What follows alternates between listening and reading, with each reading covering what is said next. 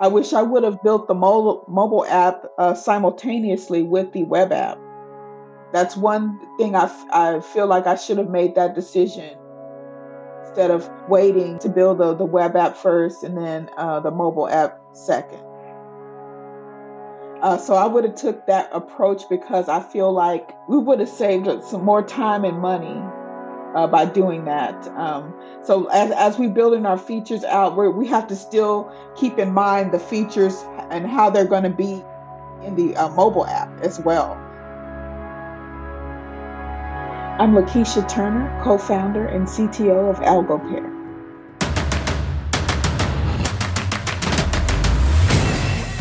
This is Code Story, the podcast bringing you interviews with tech visionaries who share in the critical moments of what it takes to change an industry and build and lead a team that has your back.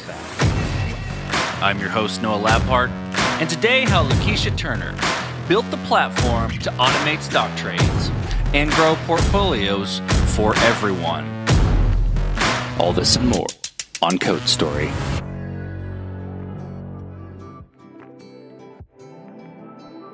LaKeisha Turner is a strong woman. She has her hands full as a single mom of a sixteen-year-old girl and an eight-year-old boy. She's a breast cancer survivor and a lover of classical music, previously playing instruments in her high school days.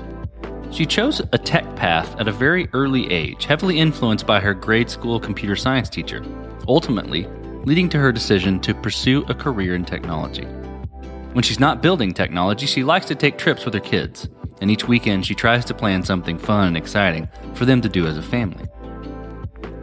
A little bit ago, LaKeisha was approached by her founder, Ronnie Green, about utilizing her tech expertise to build out his vision for automated algorithmic trading and portfolio management. This is the creation story of AlgoPear. AlgoPear automates the trading process by uh, matching a trader's investment por- portfolio with an algorithm bot that best fits their risk level and their goals. So we ask them a series of questions to determine what their risk level is, and we help them match uh, an algorithm to place on their brokerage account. Um, our mission is to break the exclusivity in finance and help average people grow their wealth. Well, I was approached by um, my fa- my co-founder, well, he, the founder, uh, Ronnie Green. Um, he found me uh, on LinkedIn, and you know I've been an engineer for a very long time, so he pretty much needed somebody to help him implement the product. We talked uh, about ex- very extensively about what he wanted to do. From there, uh, I gave him suggestions on what we needed to do to get started. We started with hiring a couple of U X designers. We, we explained the product. You know, they gave us like some you know, basic design to get started with. So from there, I chose the stack that we were going to use, uh, the hosting, and all the technology that's going to go behind that. So that's how we got started. Initially, it was just me, and then we brought in a team. Tell me about the M V P. So that you chose your technologies and then you built that first product. Tell me about the M V P. What sort of tools you used to bring it to life? How long it took you? Things like that. Initially, we had a different M V P. So our initial M V P took a few months to build.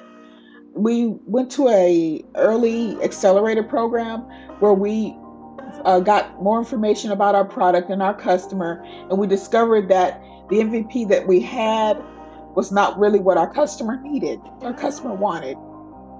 So we had to pivot. The uh, pivot took a while to get the new M V P out because uh, we had already built this other M V P. So like pivoting was a little challenging. We also changed our name and rebranded um, on top of that. And that affects everything. So it took to pivot, um, I, I would say about like seven months to, to do the pivot um, and actually you know, uh, be able to launch seven to eight months maybe. We finally did that. So the tools that we used uh, for building the product was A W S. We built it on top of A W S. I chose the least expensive route, which uh, and chose to go with the serverless uh, methodologies, serverless stack. so um, we did that uh, and made all of our A P Is, and we uh, you know designed the front end separately. That's what we did to get the product off the ground. When you're doing any M V P, you've got to make certain decisions and trade-offs on, you know, and you're, you're talking about some of them, about, you know, what do we build when, uh, what technologies do we use, you know, we'll accept this technical debt here. Um, you know, you, you mentioned cost, right? You're going to measure those costs. So tell me about some of those decisions and trade-offs you had to make when you were building your M V P and your early prototype and how you coped with those decisions. When we decided to do the, the pivot, a lot of things changed. We had a lot of components that were no longer valid. And so, and then we also had to refactor a lot of components. Instead of rebuilding the entire app, I chose to refactor our components and then use a lot of the components that we already had, and we enhanced and added uh, features uh, with with those. So just to kind of reduce the amount of time that it would take for um, building a whole new M V P.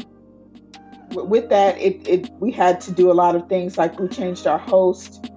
We're initially hosting with A W S, but then we're hosting with somebody else. So now we're pointing our A W S S three buckets to another uh, server. So, you know, uh, initially uh, that was not the case. So we had to maybe contact A W S to figure out how to do that with, with the host that we had. So that was, that was a, a little bit challenging in itself. And um, yeah, so I think the major trade-off was was the pivot. That that was really big. You know, I, I'm glad that we, if we were going to pivot, we pivoted early versus later on, you know. Okay, so then that point, you did the, you know, you did the pivot, right? You got the product built. Um, how did you progress it from there, and how are you going about maturing the product and building your roadmap to decide, okay, this is the next most important thing to build? Well, we're basing that on customer uh, feedback, what our customers want.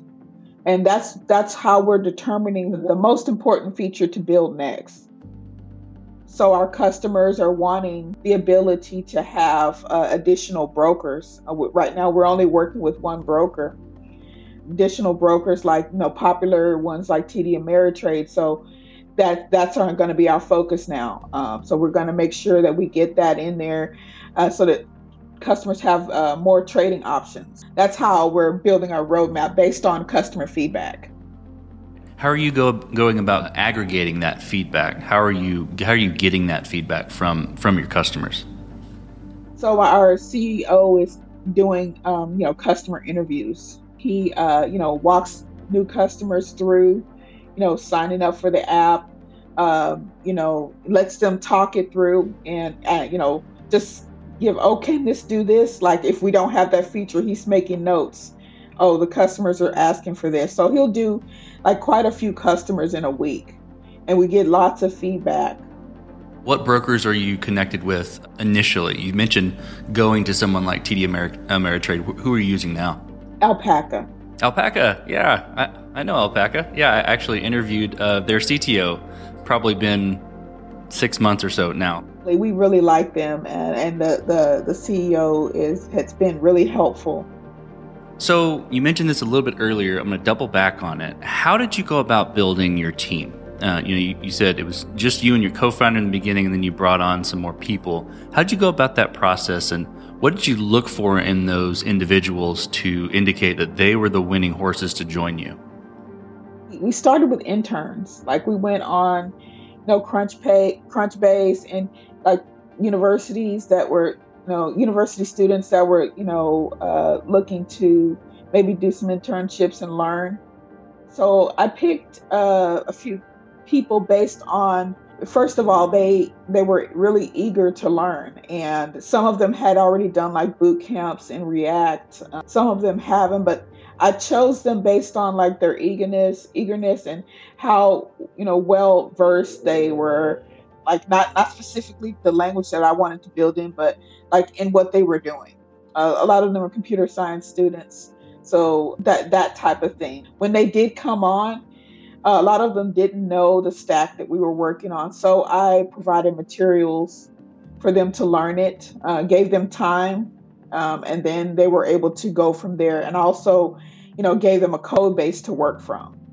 And I also did a, a lot of mentoring as well. I've mentored most everybody on the team, and everybody's like, you know, uh, pretty good now. Uh, and we're able to sometimes like able to secure employment, um, you know, going forward uh, because of the in, um, mentorship that they received and the um, internship that they did with AlgoPear. Well, let's talk about scalability a little bit. So did you build this to scale efficiently from day one, or are you fighting this as you grow? I feel like uh, the the stack that I chose uh, is very scalable, and I feel like we're we're scaling w- pretty well. Um, using building it on top of A W S allows it to scale. You know, building building it serverless, so I mean, it really doesn't. It it, it um, we don't have to worry about. Um, you know, space and like how much, you know, we're using. So we pay as we go. So it's it's pretty scalable. In your in your structure, maybe even in your models or your data structures, have you built in scalable uh, approaches or, or algorithms, or is is that going to be a refactoring exercise later? We did build build our uh, structure pretty scalable to like the automation for, you know, uh, the trades and all of that stuff. That is very scalable. So uh, the way that we we uh, way that we structured our algorithms and all of those things uh, is very, very scalable for uh, what we need to do. Yeah. Well, as you step out on the balcony and you look across all that you've built, what are you most proud of? I'm most proud of the people that we chose to take this journey with us, uh, and they stuck with us throughout the rough times, and, and the fun, and they were able to follow through. I had the opportunity to work with some amazing individuals and had the opportunity to make an impact on some of their lives, and they have mine. So it's really the journey itself, um, the working with the people to build build this, and it's it's very exciting. Well, let's flip the script a little bit. Tell me about a mistake you made and how you and your team responded to it. Uh, I made several mistakes. uh, so some mistakes in defining tasks um, and how to implement them.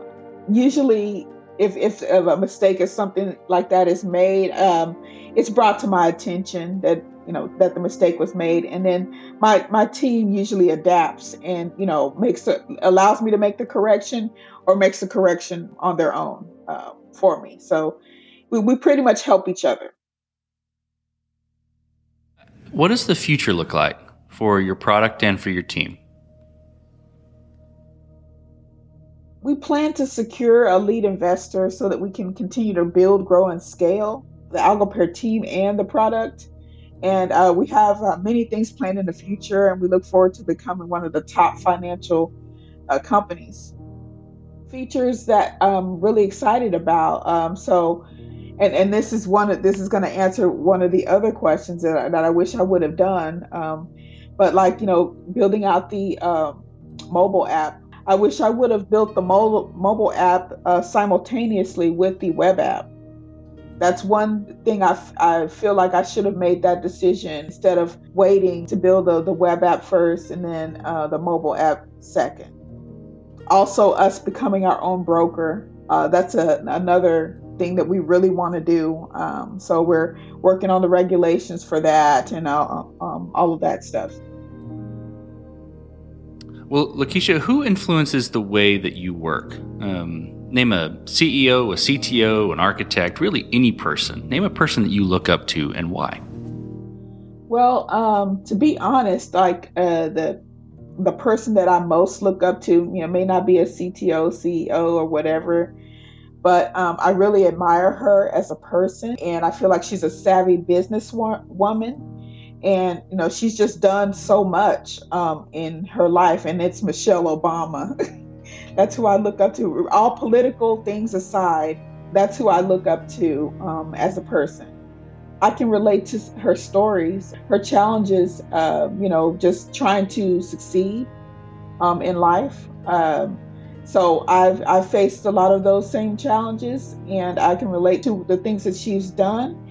I feel like, you know, she's she's able, she was able to overcome a lot, and uh, I feel like I will be able to do that as well. Well, you mentioned this already, but I'm going to ask it again. So I'm going to give you a chance to either elaborate on it or or say something else. So if you could go back to the beginning, what would you do differently, or where would you consider taking a different approach? Yeah, doing that web app together with the, the Uh, so I would have took that approach, because I feel like we would have saved some more time and money uh, by doing that. Um, so as as we're building our features out, we we have to still keep in mind the features and how they're going to be in the web app. I'm sorry, in the in the uh, mobile app as well. If we would if I would have just had this the structure already there, and then, you know, built tasks when they when we have tasks for the web app, and also have a mobile task, we could be, you know, having releases for both um, items at the same time. That that is that is the thing that I would have done. You know, going back, um, I wish I would have done that um, sooner. Last question, LaKeisha. You're getting on a plane and you're sitting next to a young entrepreneur who's built the next big thing. They're jazzed about it. They can't wait to show it off to the world. They can't wait to show it off to you right there on the plane. What advice do you give that person, having gone down this road a bit? Well, um, I would tell them to definitely get a mentor and ask for advice, you know, before, like, you know, making any types of moves or anything. Just make sure you have somebody that's been down that road before, and that could give you like sound advice so that you can save money and time. Also, um, maybe like do market research, do a lot of market research before you get into um, your product development. Make sure this is something that, you know, customers want, so that you, you know, can avoid a pivot, you know, because uh, a pivot is costly, costly with time and money. And then um, build a good network, utilize your network too. So the network is very important um, when you're doing something like this. So. Very cool. That's excellent. Well, LaKeisha, thank you for being on the show today. Thank you for telling the creation story of AlgoPear. Thank you. Thanks for having me. And this concludes another chapter of Code Story.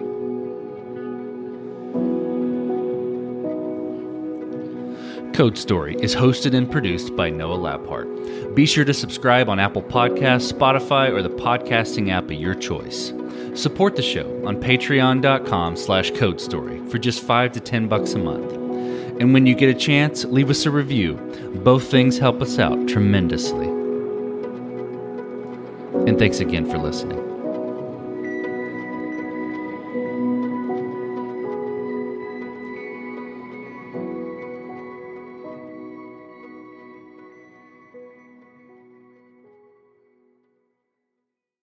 Save big money when you start your next project today at Menards. Convert your current recessed lighting with energy-saving L E D downlights from Fight Electric. They're bright and install easily in just minutes. They also go from regular lighting to nightlight mode with just a simple flip of a switch. Save big on all Fight lighting products now at Menards. Shop our lighting options today in-store and on Menards dot com.